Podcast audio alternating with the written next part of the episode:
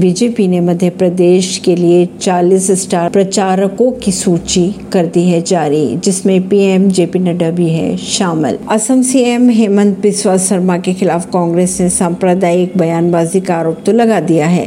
कांग्रेस ने इसकी शिकायत चुनाव आयोग से की तो चुनाव आयोग ने असम सीएम को कारण बताओ नोटिस भी जारी कर दिया। बात करें अगर मिजोरम के लिए तो बीजेपी का विजन डॉक्यूमेंट आ रहा है सामने, यानी कि भाजपा ने मिजोरम विधानसभा चुनाव के लिए कमर कस ली है।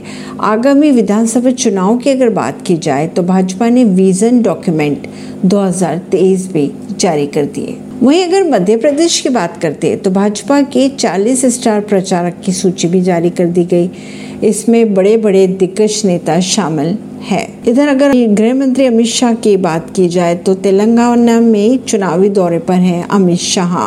यहाँ उन्होंने एक जनसभा को संबोधित किया। इस दौरान उन्होंने कांग्रेस और बीआरएस पर जमकर हमला बोला।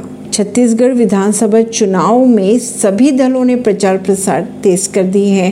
भाजपा नेता की अगर बात करें तो रविशंकर प्रसाद ने शुक्रवार को छत्तीसगढ़ पहुंचकर लोगों से भाजपा को वोट देने की अपील करती। उन्होंने कहा कि डीएमके जैसे कांग्रेस के सहयोगियों द्वारा सनातन धर्म के बारे में आपत्तिजनक टिप्पणी की गई थी।